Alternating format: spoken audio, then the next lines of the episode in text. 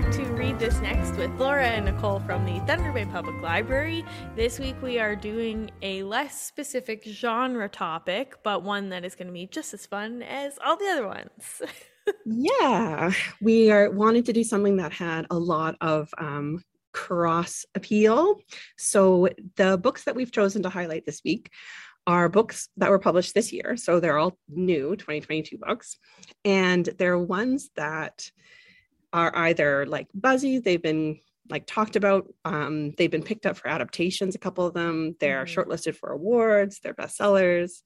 And yeah, just ones that we wanted to highlight and suggest to all the Thunder Bay readers. Yeah. yeah, I think we're probably in on a YouTube or whatever, going to call it like Buzzy Books or something. So something like that. Yeah. Something catchy. Something catchy. Okay, so let's get into it. Okay, our next one, I do like the cover of this one. Uh, this is Two Nights in Lisbon by Chris Pavone. Okay, Two Nights in Lisbon. You think you know a person. Ad- Adriel. Ariel Price wakes up in Lisbon alone. Her husband is gone. No warning, no note, not answering his phone. That rhymes. Something is wrong. She starts with the hotel security, then the police, then the American embassy, at each confronting questions she can't fully answer. What exactly is John doing in Lisbon? Why would he drag her along on his business trip? Who would want to harm him? And why does Ariel know so little about her new, much younger husband? The clock is ticking. Ariel is increasingly frustrated and desperate, running out of time, and the one person in the world who can help is the one person she least wants to ask. With sparkling prose and razor-sharp insights, best-selling author Chris Pavone delivers a stunning and sophisticated international thriller that will linger long after the surprising final page. Yeah, so... A thriller. A thriller. Another one of these fun ones where it's like the domestic... You know, the relationship and then kind of exploding out into how does this function in the rest of the world. Mm-hmm. Yeah. Yeah. I think the, the author, I'm not sure if this one is yet, but previous books by this author were bestsellers. Okay. Mm-hmm. I mean, seems to know they, what they're about. They seem to say that he's a pretty good author, and I'm seeing uh, he authored The Expats. It yes. looks like on the cover it says The Expats. So familiar, if you're familiar with that one, go check it out. Indeed. Okay, next one. I enjoy this cover. I find it very charming. Just the colors are different, right? Kind yeah. of jumps out at you. Okay, so this book is called The Exhibitionist. It's by Charlotte Mendelson. The longer the marriage, the harder truth becomes.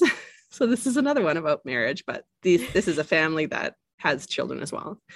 Meet the Hanrahan family, gathering for a momentous weekend as famous artist and notorious egoist Ray Hanrahan prepares for a new exhibition of his art, the first in many decades, and one he is sure will burnish his reputation for good.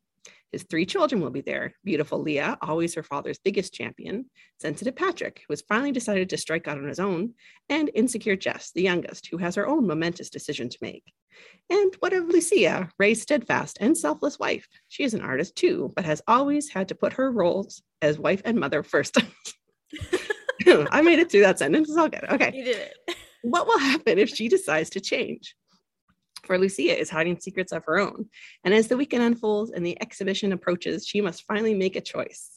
The Exhibitionist is the extraordinary fifth novel from Charlotte Mendelson, a dazzling exploration of art, sacrifice, toxic family politics, queer desire, and personal freedom. Wow. Yeah. That one sounds like it's got, I mean, they've got more characters, so it'll be interesting to see how they all play out as well.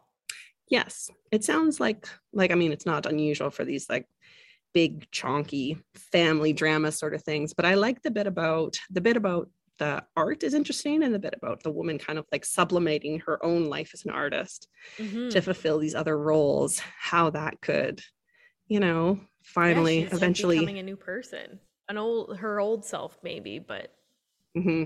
interesting change. interesting yeah. yeah okay this next one, Laura was like, Nicole, a lot of your artists, your artists, your favorite authors are coming out with new books, and I hadn't heard of this one yet. So uh, this is Book of Night by Holly Black. And if you don't recall, uh, Holly Black wrote the Tithe series and the Cruel Prince series. And like, I feel like there was a, like the Black Cat or Black Glove yes. series. It was something about a cat, and it was also gloves. Recommended many of her books before. Yeah, yeah. And also the Spiderwick Chronicles if you want a kid's book. Yes, the juvenile as well. Yeah. Okay, so this is Book of Night, though. Uh, Charlie Hall has never found a lock she couldn't pick, a book she couldn't steal, or a bad decision she wouldn't make. She spent half her life working for glow-mists, magicians who manipulate shadows to peer into locked rooms, strange people in their beds, or worse. Glow-mists, glow-mists guard their secrets greedily, creating an underground economy of grimoires, and to rob their fellow magicians, they need Charlie Hall. Now she's trying to uh, now she's trying to distance herself from past mistakes, but getting out isn't easy. Bartending at a dive, she's still entirely too close to the corrupt underbelly of the Berkshires. Not to mention that her sister Posy is desperate for magic, and that Charlie's shadowless and possibly soulless boyfriend, okay, has been hiding things from her, like where his shadow is, maybe? When a terrible figure from her past returns, Charlie descends into a maelstrom of murder and lies. Determined to survive, she's up against a cast of doppelgangers, merc- mercurial billionaires, glow mists, that was a lot of big words for me, and the people she loves best in the world, all trying to steal a secret that will give them vast and terrible power. I can't wait to read this. It screams yeah, uh, new adult. It's like in between Y A and adult. Wow. It does sound very, very good. Yeah. Like yeah. lots of world building pieces. Mm-hmm. You know? But also but- like it sounds like it's kind of um, Shadowhunters-esque, where it's built in our world, but right. expanded. So urban fantasy rather yes. than high fantasy. Yeah. Yeah. Mm-hmm. Yes. Sounds good. Sounds like fun. Always nice when a, like a surprise gift from an author you enjoy. Yes. Love her. Okay. Our next one is it's a book that my sister lent to me like a couple months ago, and she's been telling me to read it, and I haven't done it yet, but I want to. It's it's on my to-read list, and it's also literally on my to-read shelf at home, but I just have not done it yet. Anyway, here's the book. It's called The School for Good Mothers. It's by Jessamine Chan. This taut and explosive debut novel, in this taut and explosive debut novel, one lapse in judgment lands a young mother in a government reform program where custody of her child hangs in the balance. This doesn't sound potentially troubling for me as a no, parent of a young child. Not something that will cause uh, me anxiety. Nightmares. Okay. Frida Liu is struggling. She doesn't have a career worthy of her Chinese immigrant parents' sacrifices. What is worse is she can't persuade her husband, Gus, to give up his wellness-obsessed younger mistress. Okay. Only with their angelic daughter, Harriet, does Frida finally feel she's attained the perfection expected of her. Harriet may be all she has, but she's just enough. Until Frida has a horrible day. The state has its eyes on mothers like Frida, ones who check their phones while their kids are on the playground, who let their children walk home alone. In other words, mothers who only have one lapse of judgment. Now, a host of government officials will determine if Frida is a candidate for a big brother-like institution that measures the success or failure of a mother's devotion. Faced with the possibility of losing Harriet, Frida must prove that she can live up to the standard set for mothers, that she can learn to be good. This propulsive, witty page-turner explores the perils of perfect upper-middle-class parenting, the violence enacted upon women by the state and each other, and the boundless love a mother has for her daughter. Wow. Yes. Interesting. So I, I think I might have misunderstood, but they're looking for people that are like Frida, but... What's they're, what's special about her? They're watching for anyone who like makes a mistake, has a bad day for whatever it might oh, be. Okay. So whether it's, yeah, watching your phone when your kid's at the playground, which I'm sorry, everyone does that. Yeah. or or um like I, what this makes me think of is like some of those really sad examples that you see where like a woman's children are being taken by by uh C A S because they've been sitting in a you know, McDonald's while she's been working her shift or something. And it's like, mm. well, she literally does not have another like caregiver. So this is what is the best thing for her to do. And then it's like, there's crit- criticizing that parent when they're doing like the best they can. Mm-hmm. Um, yeah. Sounds interesting. Yeah. And I, I like the, the line, like about the violence that the state does, because that's certainly true, but it is also the violence that women do to each other, right? Like the, it's, it's moved on now, but the whole like mommy blogger complex was so toxic. Yeah. And now it's this weird kind of reversal where I was like pushing back against that. And now there's this weird parent culture online that's like, parenting is the worst, isn't it?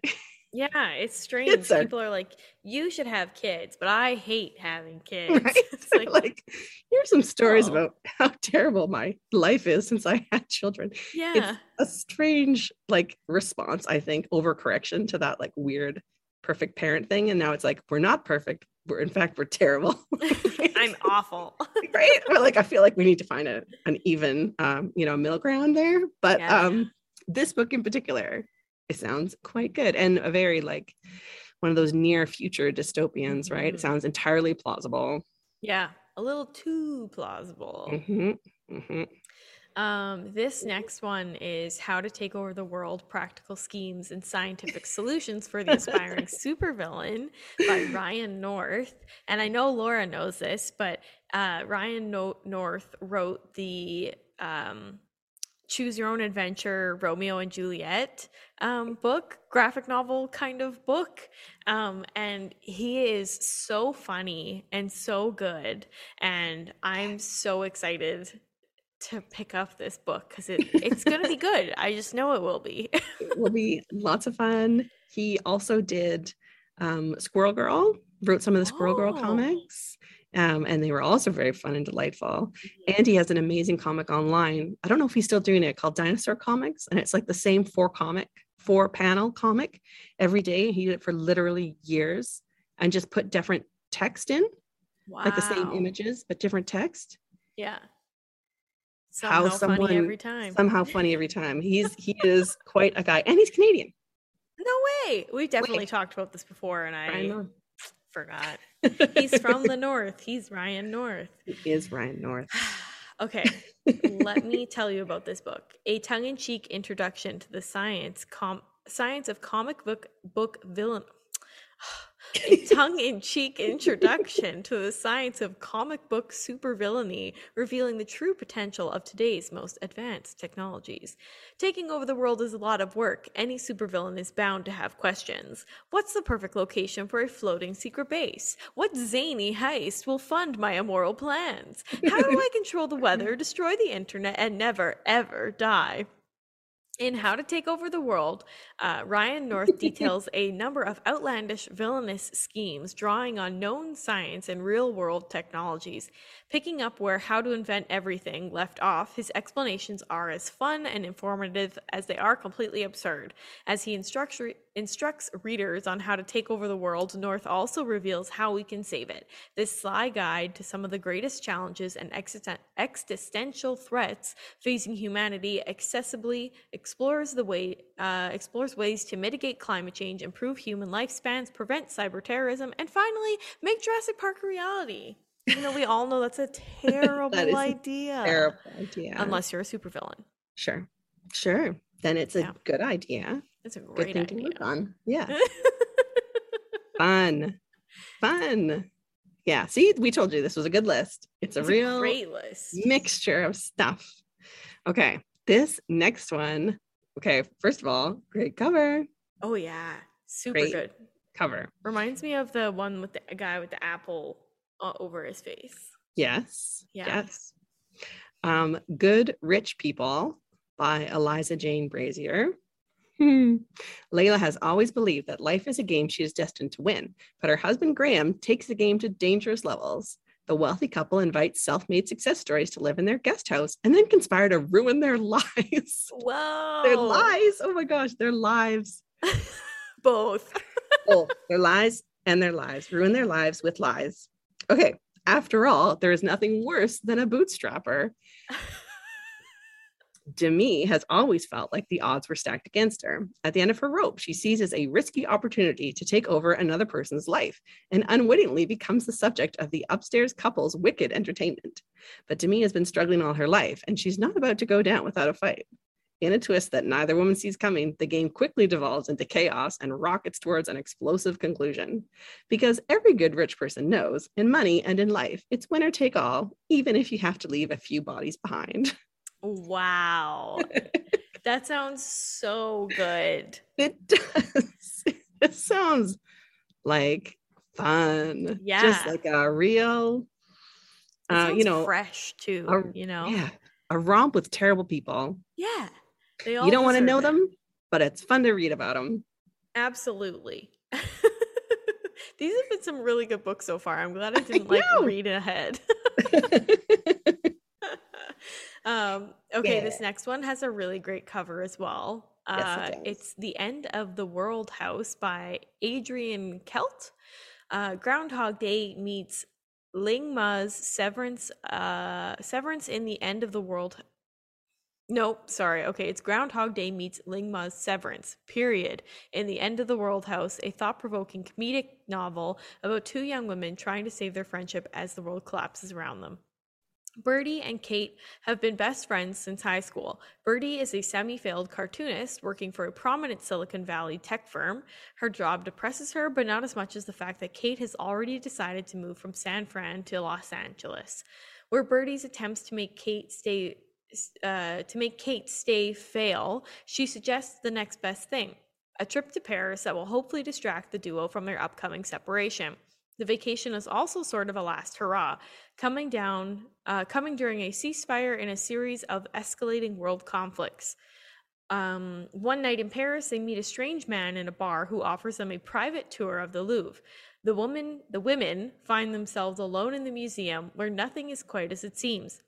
Caught up in a day that keeps repeating itself, Birdie and Kate are eventually separated, and Birdie is faced with a mystery that threatens to derail everything. In order to make her way back to Kate, Birdie has to figure out how much control she has over her future and her past, and how to survive an apocalypse when the world keeps refusing to end. Another Sounds so good. One.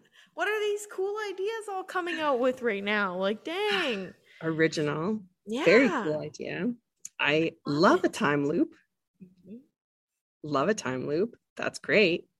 Museum, yeah. Great. Friends, great. Friends, great. That's interesting. I'm very curious about like if they're if they manage to completely avoid like the romance angle. I hope yeah. they do. Yeah. Let's just stick with making it to the through the apocalypse with your friend. That's great. Yeah. Yeah. Female friendship.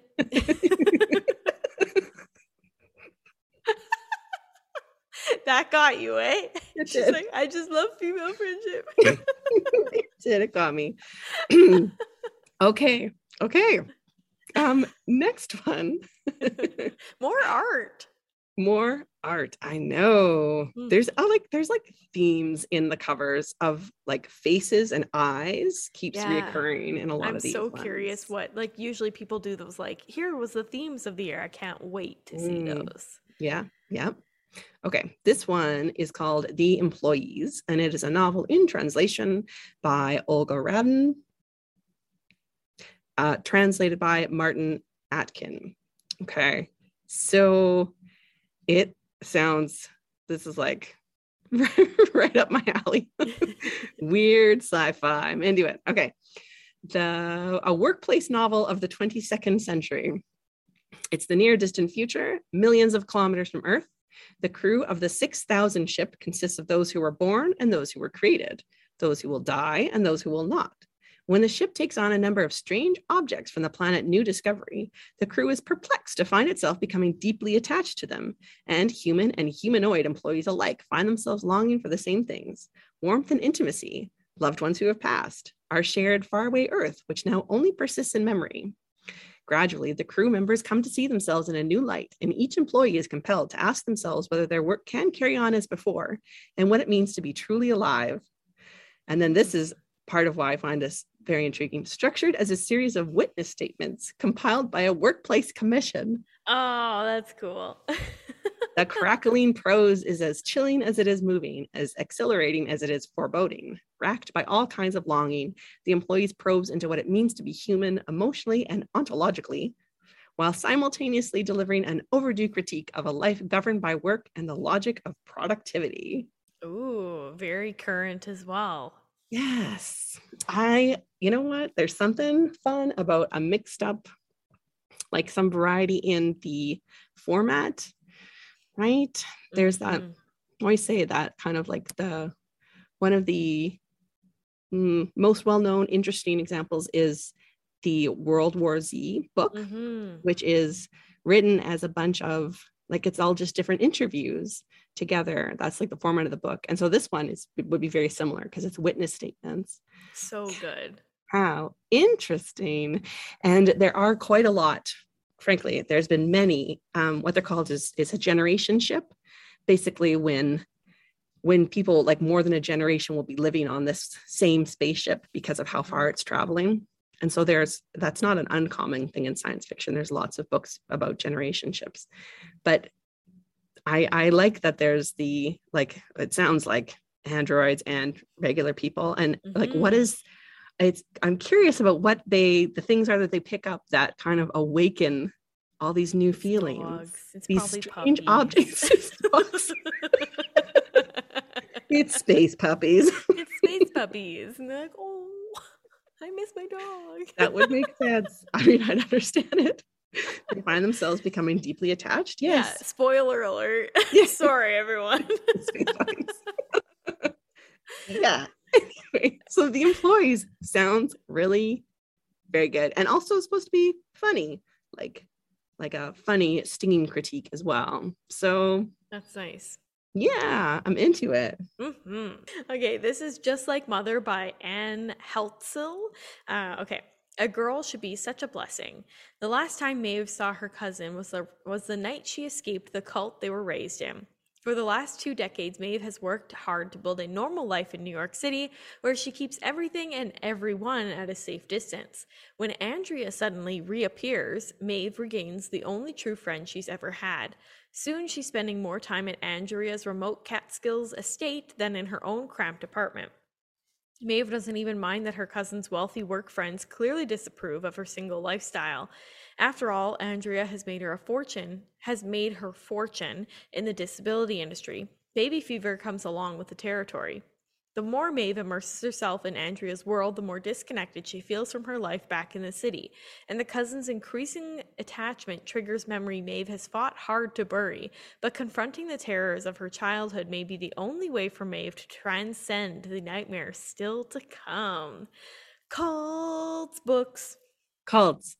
And you can't really tell from that description, but from what I recall, that was categorized under horror. Oh, have you read this one or just when no, you were looking it up? Mm. Just when I was looking it up, because I was like, is this just like a, you know, we're dealing with our emotions and feelings? No, there's horrific Some serious emotions bad and feelings stuff happening. And you can kind of get that from the cover, actually, to be fair. Yeah, I don't really like the cover.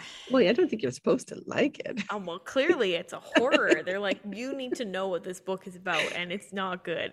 You're supposed to find it kind of creepy. The yeah. little description at the front, a fierce, frightening novel, Ooh. Says Rachel Harrison, author of The, the Return? The Return, which I read recently and was terrifying. So there you go. There you Another go. Terrifying author is vouching for Just for Like Mother. Yeah. yeah. Uh, that takes us to the end of the episode. Thanks everyone for watching. Like usual, you can find the show notes for all the authors and titles at Uh, T B P L off the shelf dot com. Uh, like, follow, subscribe. We are at T B P L across all platforms, and also T B P L Youth for the teens out there. Um, and we we uh, have new episodes every two weeks ish, and we'll see you then. Bye. Bye.